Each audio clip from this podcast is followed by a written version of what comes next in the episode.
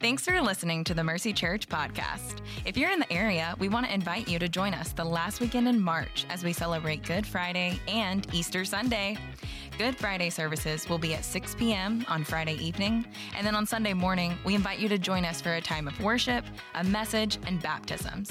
Bring your friends, your family, and if you feel so led, invite your coworker, cashier, or barista to join you. Services will be held at regular service times at all campuses. To learn more, visit mercycharlotte.com slash events. Again, that's mercycharlotte.com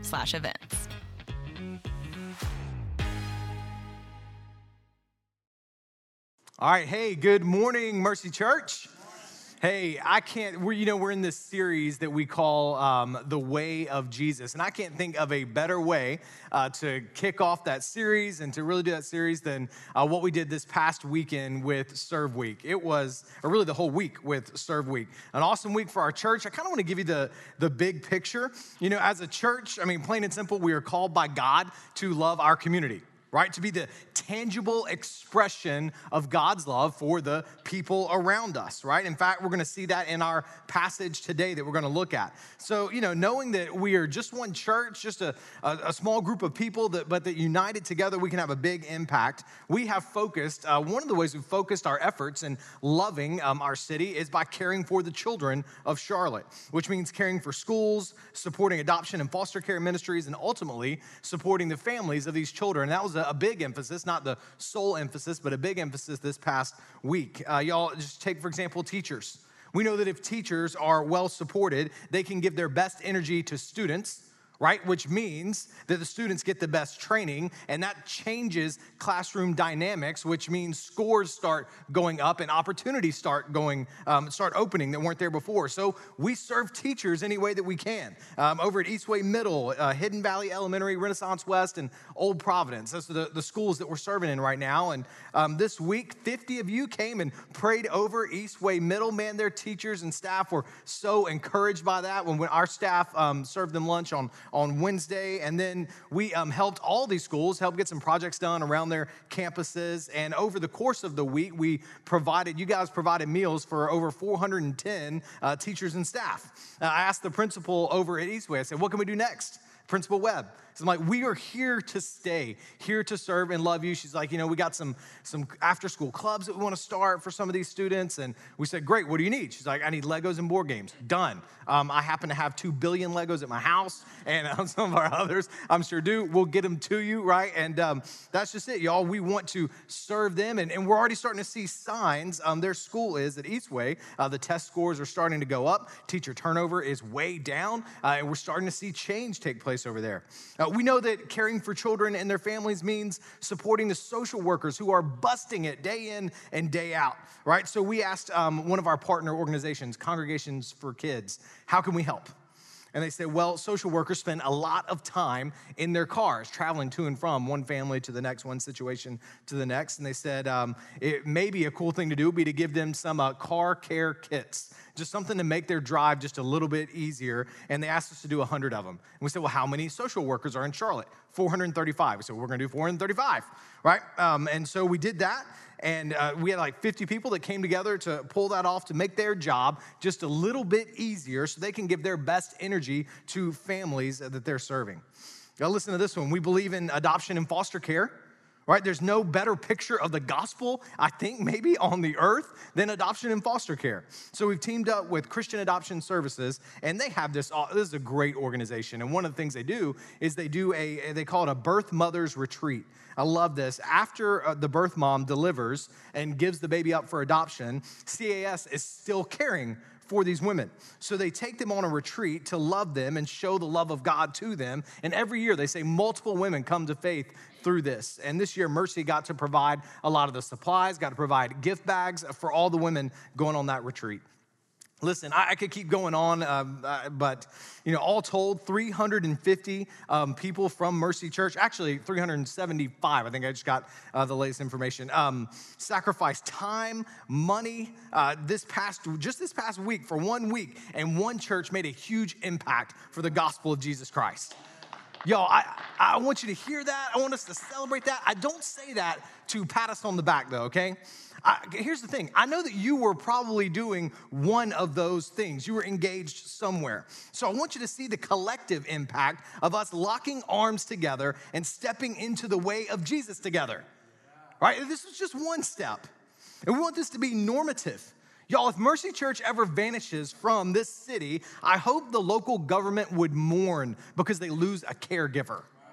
Right? Let, the, let, let our whole community say that our beliefs are crazy but let them at least say our deeds match this crazy love that we preach. That's who I want us to be as the church. You got you guys with me on that? It's huge for us. Good. Look, look. Today is going to be a lot of that right there. We are continuing um, our series in the way of Jesus. Last week we looked at what it means in our first sermon to encounter Jesus, and we said something really important. All right, and if you're new with us today, this this is big. We said that Jesus will meet you right where you are, but He won't leave you there. He'll meet you where you are. Simon Peter was a fisherman who was not too sure about Jesus. Jesus says, Go out in deep water, put your nets down. Simon's like, I already did that once, it didn't work. And now this guy, Jesus, comes along and says, Put your nets down. And we zoomed in on Simon Peter's response, where he says, We've already tried that, but because you say so, Lord, we'll do it. That was Peter's way of expressing uncertain, I don't know about Jesus, uncertain but willing faith. And that's what made Peter so relatable to us last week. That's the way a lot of us start towards Jesus uncertain but, but willing faith. And the awesome thing about that story was how Jesus blessed Peter's uncertain, unsure, not sure how this is gonna work out, but willing faith. There's this big catch of fish that he had, but that wasn't the point, of course. They get back on land, and Peter leaves that big catch of fish to go and follow Jesus. And we said he meets you where you are, but he won't leave you there. He gives you new purpose in life, and that's to introduce that new purpose becomes introducing others to the saving power of Jesus Christ. That's what Serve Week was all about. It was about us following Jesus, walking in the way of Jesus, and displaying to others the love of Jesus that we have experienced. Y'all, listen, if last week was relatable, relatable, like uncertain but willing faith. Man, today, today's story that we're just continuing, we're gonna be in Luke chapter 5, right? That's where we were last week. We're just picking up. The next thing, today's story is downright inspiring. Like, like I want you to think of today, like we're kind of in a like pregame locker room talk, okay? I want you to leave today just busting down the doors, hype to go storm the field, all right? And if I guess if sports doesn't work for you, like that didn't get you excited as a metaphor, I want you to think. I want you to run out of these doors like the Chick fil A just reopened at the Arboretum. All right, you can be one of the first 500 people get you a free sandwich. Um, or if nothing else, the one I was thinking about, because um, you know we've had kids the past. Uh, my kids, are, oldest is 10 years old, so had kids for a while, and I'm like, I want you to leave here like your babysitter just arrived, and you pay her by the hour so you gotta go, right? We gotta get out of here. Like, mom, dad, can we have a hug? No time, right? The babysitter's paid by the hour. See you later, kid. You know, whatever it is. I want you hype when you leave here today. This story is the story of a few friends who believed that Jesus was powerful enough to help their friend. That's it. This story was a story about a few friends who believed that Jesus was powerful enough to help their friend. It's simple. My job today is to make sure you grab hold of the power that's in this story because, Mercy, we have got to be the friends in this story. The friends in this story I'm gonna walk you through, literally, they literally tear off the roof of a building to get their friends to Jesus. That's how desperate they were. That's how creative they were. That's how confident they were that Jesus could help their friend. And I'm praying, man, I'm praying that as we, I've been praying this for a while, as we step into the way of Jesus. So I, got, I was so excited about this particular sermon because as we step into the way of Jesus, I want us to go all in like we see with these friends. So the main idea is simple for today. It is at the heart of Mercy Church. We tear off the roof to get people to Jesus. That's it. That's the simple main aim for today. So here's the deal. If that's the main point, if that's what we believe, then the thing that I've got we got to work on today is this question right here. Do you believe Jesus has the power to change people? Now, I know it's a simple question, but it's everything. Because the action, tearing off a roof, that's the expression of belief. Do you believe that Jesus has the power to change people. Because if you believe he has the power to change people, then tearing off a roof to get somebody to him, whatever those roofs are gonna be in your own life, tearing off the roof won't seem crazy.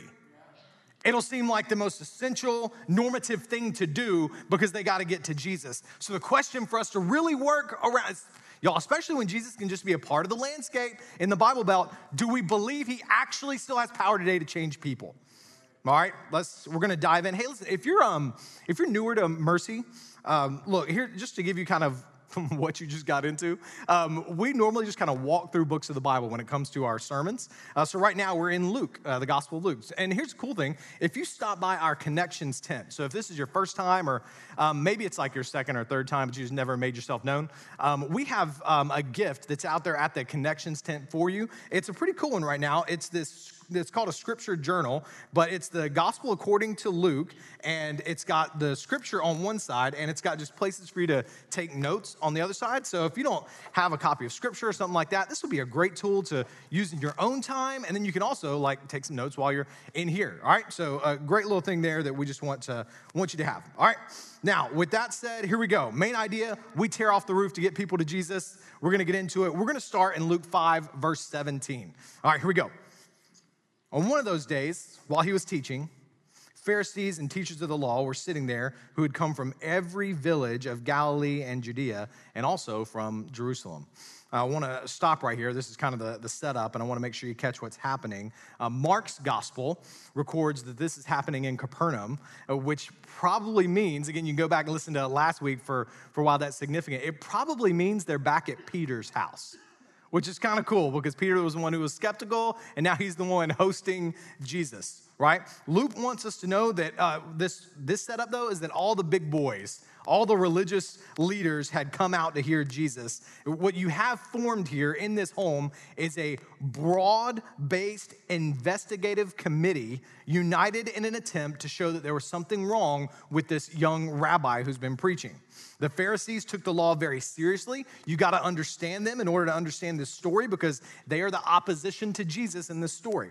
The Pharisees saw their job as protecting and defending the law of God, but they took it so far that they actually began to add laws to the law of God.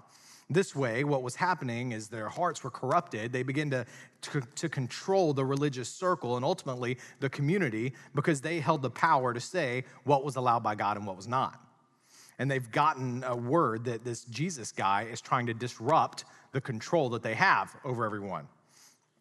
Next um, little phrase here I want you to see at the end of verse 17. And the Lord's power to heal was in him.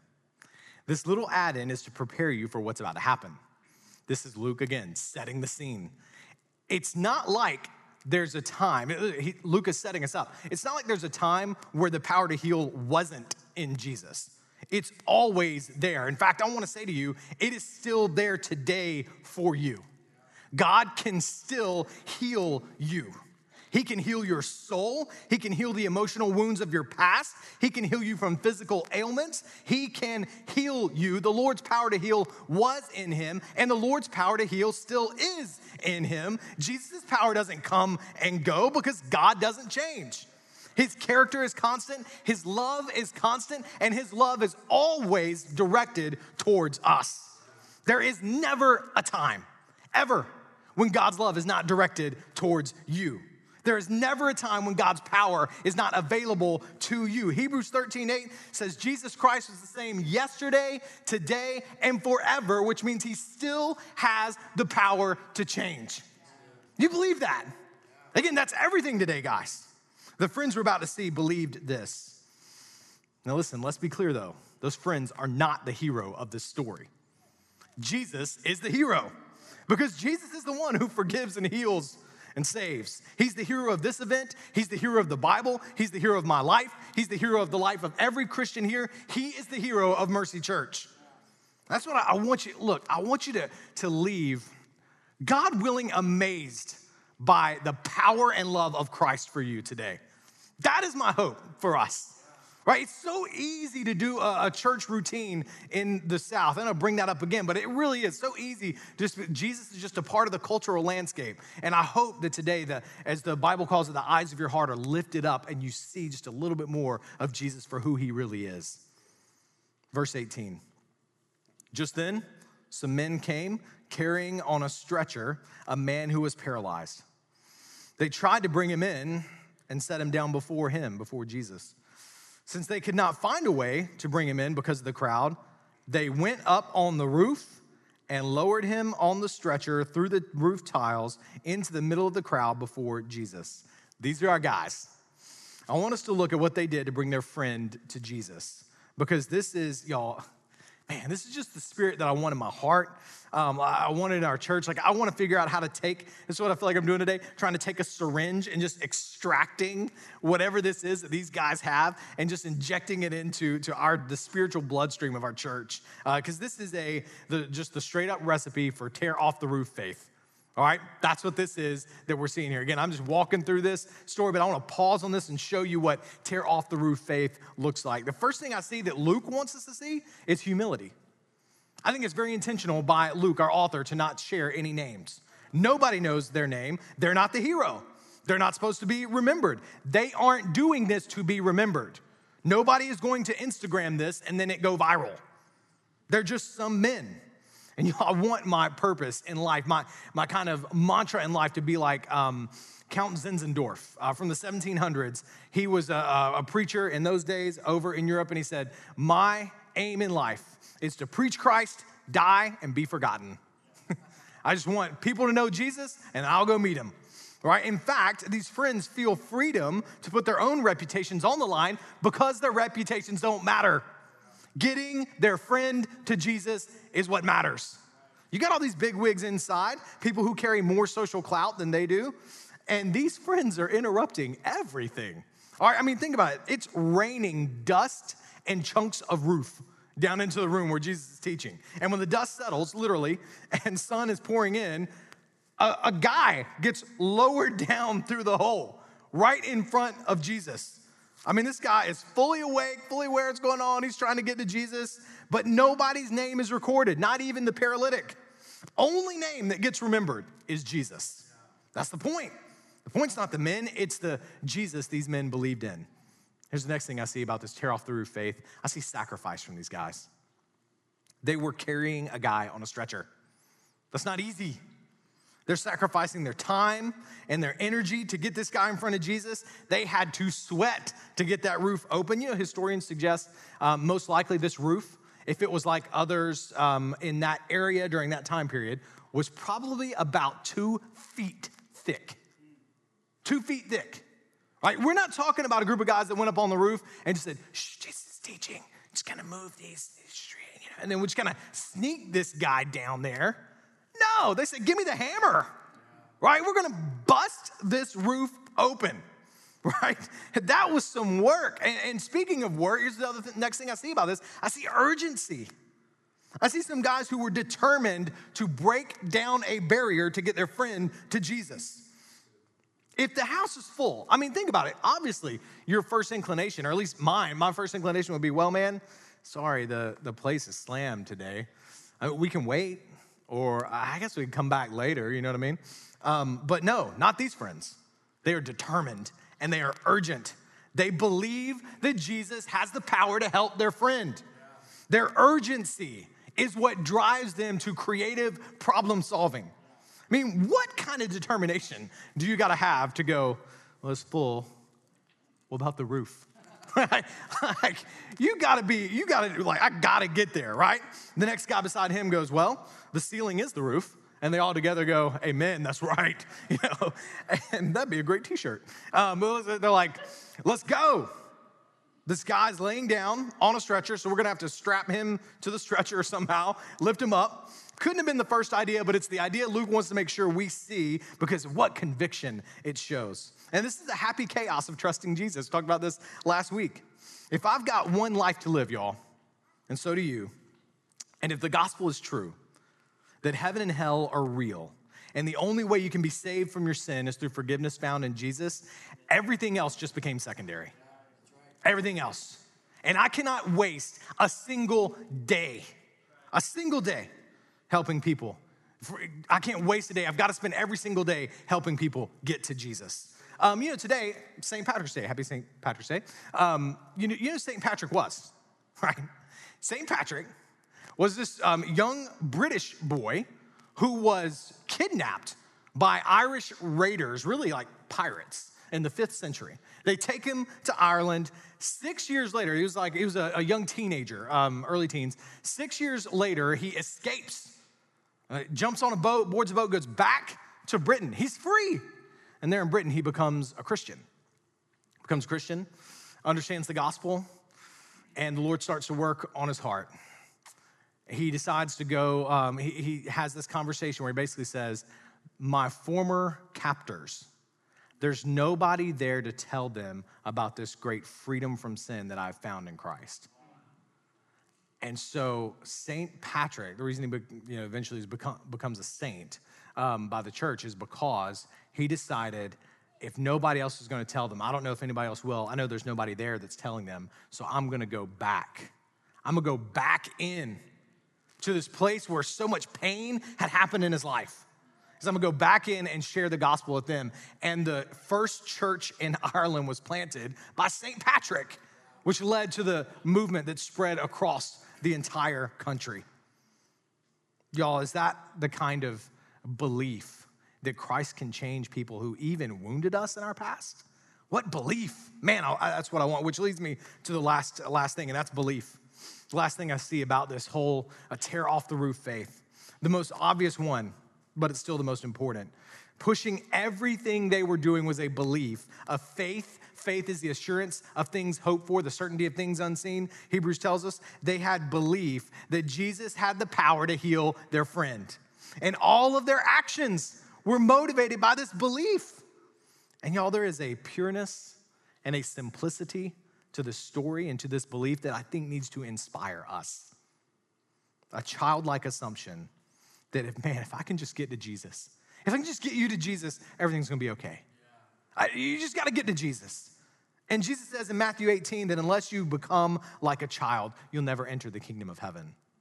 This is simple faith, which goes right back to my original question, which is a simple faith question. Do you believe Jesus has the power to change people? Have you experienced it? Have you experienced that power like Peter had, who's hosting Jesus? Has he changed you? Do you worship him? Listen, you'll never go to much effort to get someone else to a Jesus that you're ambivalent towards. There's no joy inside of you when it comes to this Jesus. I was talking with a friend, you know, we got um, a handful of friends right now here in our church who are expecting. They're gonna be having a baby sometime this year. And one of them was telling me, it's just, it clicked for him and it made a lot of sense to me. He's like, man, we have such, we, we had such joy in telling people that we're uh, gonna be having a baby because we're excited about, about what's coming. It's giving joy in us. And you know what? Other people are celebrating with us, that our joy creates joy in them. And he started, he, he's the one who told me, he said, Man, how can we expect people to be even interested in Jesus if they don't see any joy from us in what we're talking about? I'm like, y'all, do you have joy? Do you have any joy in that Christ has set you free from your sin and you have new life in him? Because that joy, that's belief that Jesus has power to change even you, even me, and he can change our neighbor as well. Now, Jesus' response, we're gonna, we're gonna see a shift in the scene. His response to this act is it's wild. That's what happens in verse 20. And we're gonna spend a lot of time there. Um, they, they went hoping for Jesus, of course, to heal this man's body, and Jesus tops that, gives the man way more than he was expecting, gives him eternal life. And again, we're gonna see that um, in a second. But before we do, I wanna talk about what uh, just for a second more about what tear off the roof faith might look like for us in practice in everyday life. Um, I, I see it in two ways. I see it in how we gather together for worship, and I see it in how we scatter into our community day in and day out. On the weekend, when we gather together, you know, our whole purpose here is to celebrate Jesus and exalt his gospel. I mean, that's it, y'all. He loves us, he made a way for us to be reconciled to God. Jesus died in our place. And listen to me, that gospel message, That if you're a Christian in here, hopefully something stirring in your heart that just warms your soul and you get excited about that. But that message is offensive. All right, it is. It's offensive. You're a sinner. You're a sinner, and the only way to be reconciled to God is through Jesus. That's the only way. Whew, that's an offensive message that we preach. And so, what we say around here is the gospel is offensive, so nothing else should be. Right? So, what our guest services team actually, it's, a, it's part of their language that they use around here all the time is they say, We tear off the roof for people to hear the gospel each weekend. We all come to church with all kinds of barriers preventing us from being able to tune in and really listen into the gospel message. So, our kids team, our connections team, our worship and AV, look what all of them are doing. They're not just doing a job, because this isn't just an event that we're pulling off, right? They are tearing off the roof. So the band practices on Thursday nights. It's not to put on a show, it's to do everything they can to help you encounter the beauty and glory and power of Jesus. Y'all, I um I read a, a thing that um, Rosaria Butterfield um, said in her latest book, The Gospel Comes with a House Key. And she said, forgive me, I'm quoting off the top of my head, but something along the lines, along the lines of, you'll never know until you ask of the treacherous journey that someone took to sit down in the seat next to you at church on Sunday morning. Let's talk about the stories that we all share. And in fact, one of our uh, members told me when they were serving as a greeter one time, uh, where this guy normally serves, he said, I saw this uh, mom coming in with her two kids, and um, she just looked, you know, a, a, little bit distressed. And so he greets her and just makes sure she knows where to go because he didn't recognize her and goes, gets her kids checked in. And then just before she goes into worship, he just says, Hey, are you okay? You doing okay? Um, and the response back was that, man, she just, she broke down because she had a huge, I mean, huge life crisis 12 hours before. And she was coming into church just hoping that maybe God had something for her. And y'all, that was just one little question. And what ensued was a whole lot of care to help this woman out. And I'm like, you have no idea of the story of the person sitting next to you. They don't know yours. But what I do know, and what all of us believe that are working every weekend, and why we would tell you come and join and be a part of these ministry teams, is we will tear off the roof to get you to Jesus. Because we believe He has the power to heal, to save, and to change. He has that power. Um, but not just on the weekend. I see it as we scatter throughout the week, uh, throughout the week, throughout the week, as we tear off uh, the roof to get people to Jesus every day. That means sacrificing a lot of time and comfort and money to get to know the people in our community.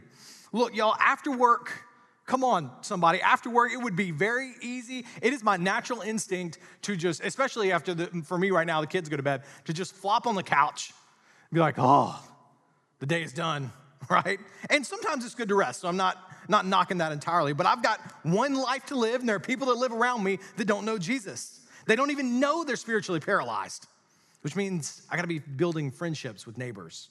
It means fostering and adopting. It means caring for the least of these in our community. And sometimes it means awkward conversations about spiritual stuff with the people you care about. Right? um, I read a story this week about um, uh, this guy, D.L. Moody. You don't know this name? Um, he was an evangelist and a, a preacher in Chicago a um, couple hundred years ago and just super impactful. Probably the, the greatest awakening the city of Chicago has ever seen came through D.L. Moody's teaching, is one of the things that sparked it. And, um, and I read the story about how he became a Christian.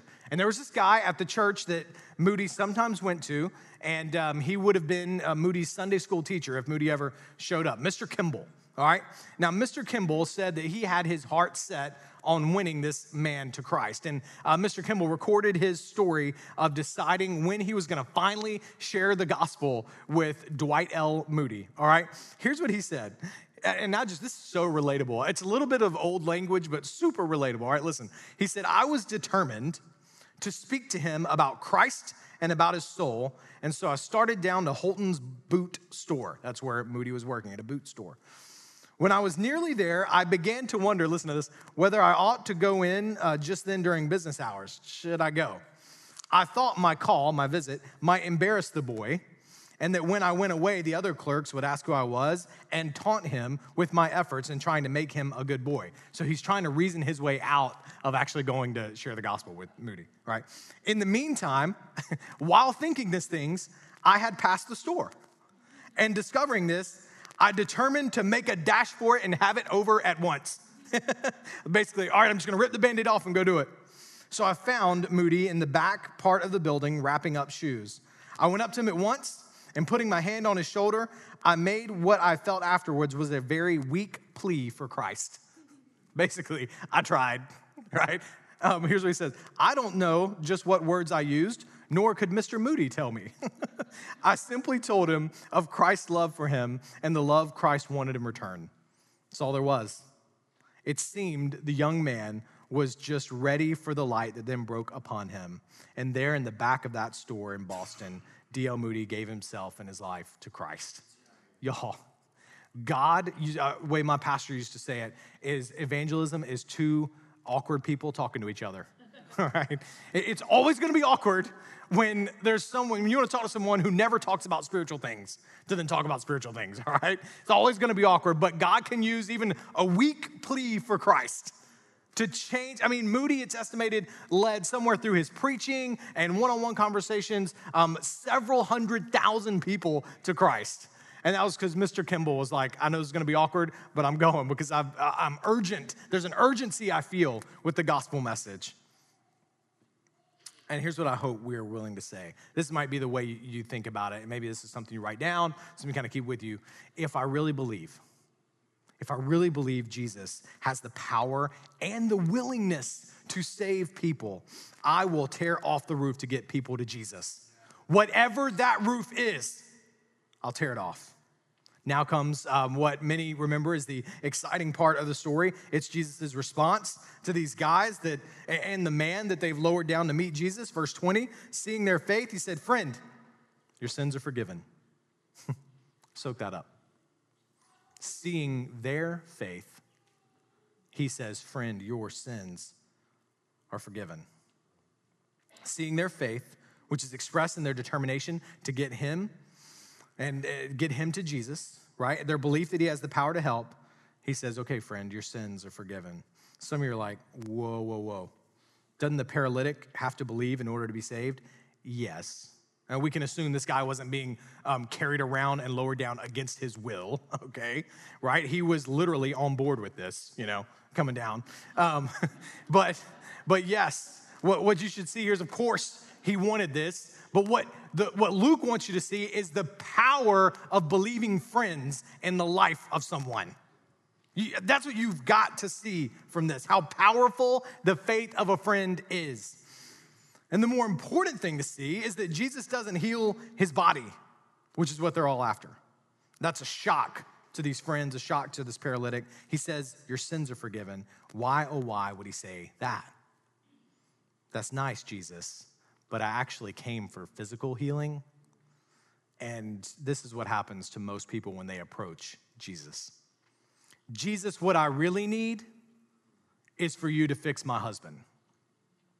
Jesus, what I really need is a husband or a wife. Jesus, what I really need is relief from all this pressure at work that I'm under. Jesus, what I really need is for you to fix my demon possessed child. Jesus, what I really need is some friends in my same life stage. Jesus, what I really need is for you to take away my chronic pain. And listen to me, He will meet you where you are. He hears what you think you really need, and He's not shrugging it off all right? He cares. He loves you. He counts the hairs on your head. He calls you his child. He wants you to feel the love he has towards you, which is more intense and more complete than any other love that exists on the earth. And it's not even really to be compared. Because of that love, he responds and says, No, listen, I know what you really need. And what you really need is forgiveness from your sin. That really is your greatest need. Your greatest need is forgiveness from your sin. And listen, that message is true today. I don't know what you came in here with. Maybe like that, like that mom that came in that I told you about, that greeter talked. I mean, clearly she's like, God, I just need, I need something. And Christ looks with love, not with judgment, with love and compassion and says, Come close. I'm gonna care for you, but first you gotta know what your greatest need is. It's forgiveness from your sin And we're gonna start there. And when you experience the love and compassion of Christ, when you experience the transformation, when Christ has literally, the old is gone, the new has come, He makes you a new person. He he brings you from spiritual death to spiritual life, new life in Christ. When you experience that, then everything else, we're going to work on everything else after that. But it starts. It starts with forgiveness of your sins. Now, the timing and setting was very intentional because Jesus, of course, he didn't just make them, this isn't just a teachable moment Jesus makes the most of. He has set this whole thing up. He's God, right? We're not like, he's not surprised by what is happening. And it's because the audience he has in front of him. Look at verse 21. Then the scribes and the Pharisees began to think to themselves, began to think, who is this man who speaks blasphemies? Who can forgive sins but God alone? I mean, these guys came, y'all. They came ready to pounce. They were looking for an opening, some flaw in the teaching, and notice the wording. They began to think to themselves. Nobody's saying anything right? Just sitting there, just sitting there being silent sermon critics. Notice the difference between the Pharisees and the roof tearing friends. Roof tearers believed, the Pharisees were skeptical. They're sermon critics. The roof tearers were urgent, the Pharisees were resistant.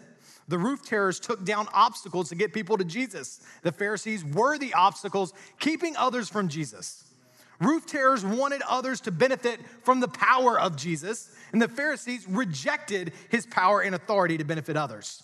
If you stop to think about it and you start looking, you'll notice that not once in any of the Gospels do you find a teacher or a Pharisee bringing anyone to Jesus for mercy and grace.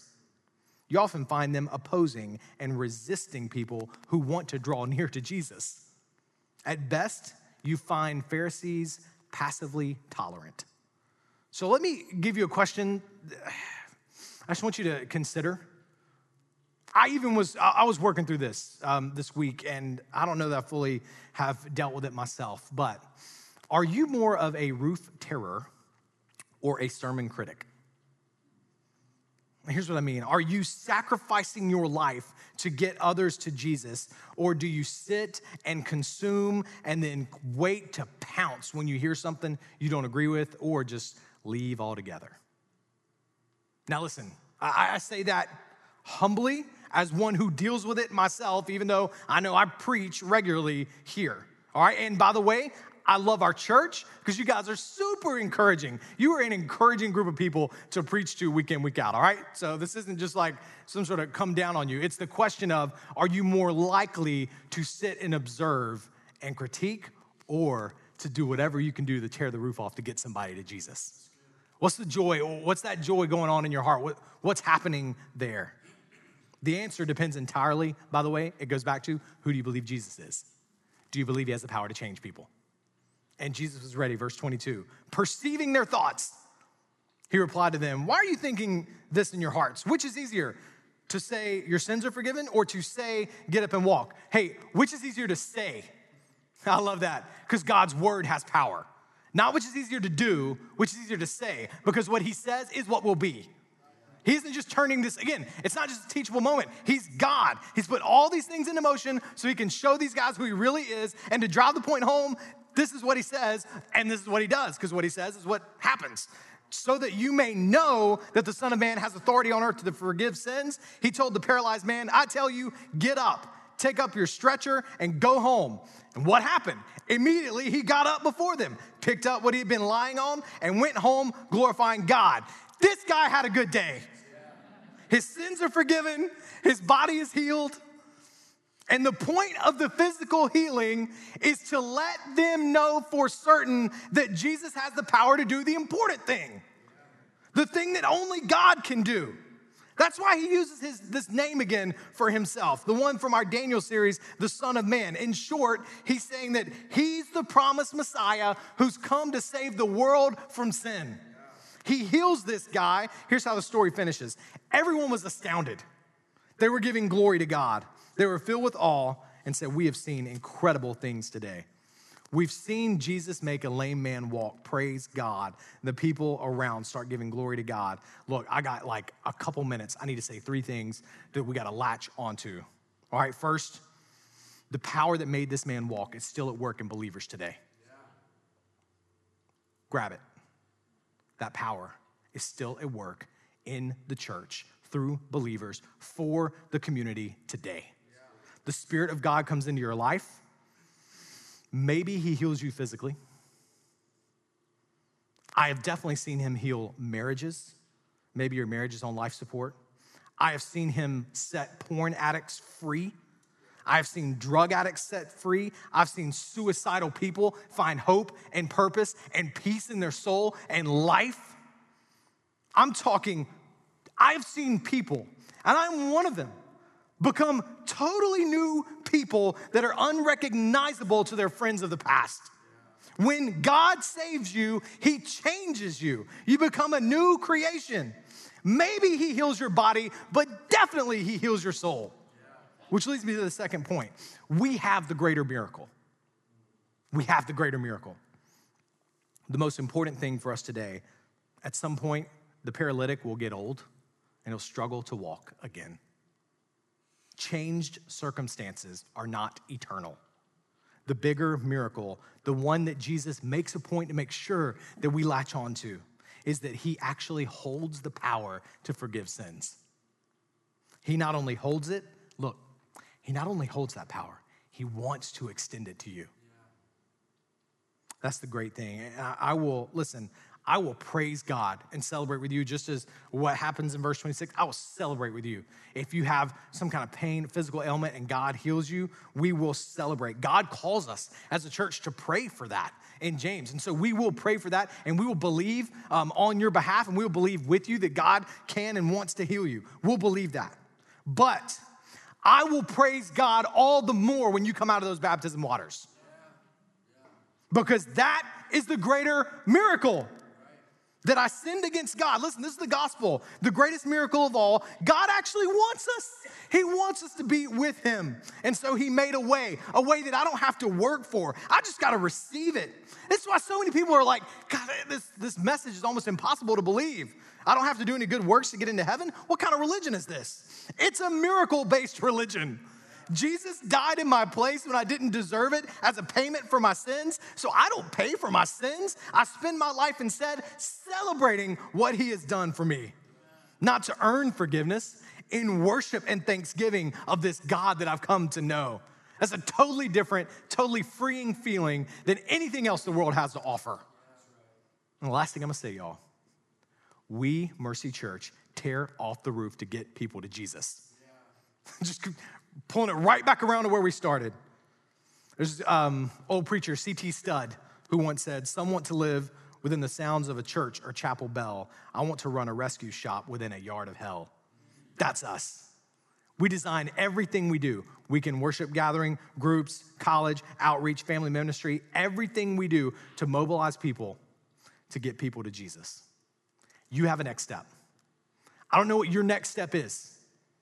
What the roof is that's in front of you or that's in front of your friend, what the barrier is that's keeping them from hearing the gospel, or maybe that's keeping you, that has kept you. But today, today, you have been confronted with the saving, life changing power of Jesus.